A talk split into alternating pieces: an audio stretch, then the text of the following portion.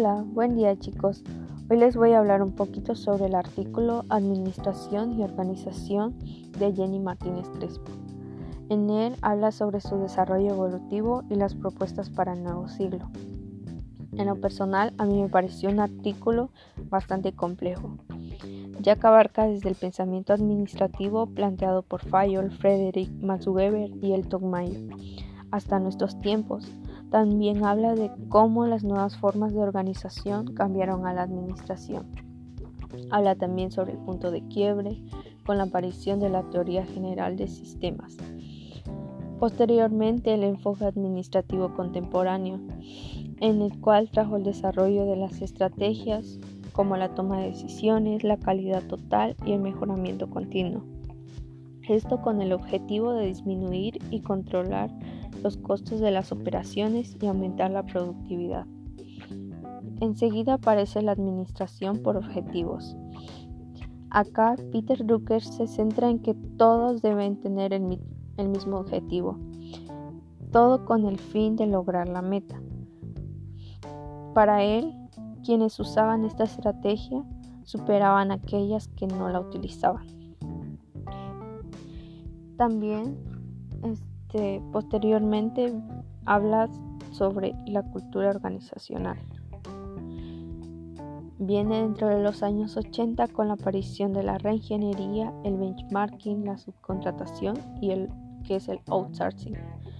En, este, en este periodo la organización fue mejorando cada vez más, fue creciendo para quienes implementaban estas estrategias porque era un nuevo modelo para cambiar este para cambiar a fondo o moverle en lo que necesitaban de acuerdo a las necesidades. En los años 90 la comunicación, la tecnología, la información y la virtualidad este, cambiaron radicalmente porque conforme vamos evolucionando se necesitan nuevas estrategias que tenemos que implementar para generar productividad o eficiencia en diferentes ámbitos en el que se, se utiliza. Habla también de la competitividad en recursos, tanto en recursos, en costos, precios, calidad y sobre todo en la generación de productos y servicios innovadores y creativos. Y hasta este siglo en el cual es básico el conocimiento y el aprendizaje la confianza y la cooperación en el cual todos debemos participar para un mismo fin e implementar todas aquellas teorías que se fueron creando. Para Ramírez todavía nos encontramos asimilando un nuevo conocimiento cuando éste debe ser desechado por otra, por otra interpretación más nueva, pertinente y precisa de la realidad.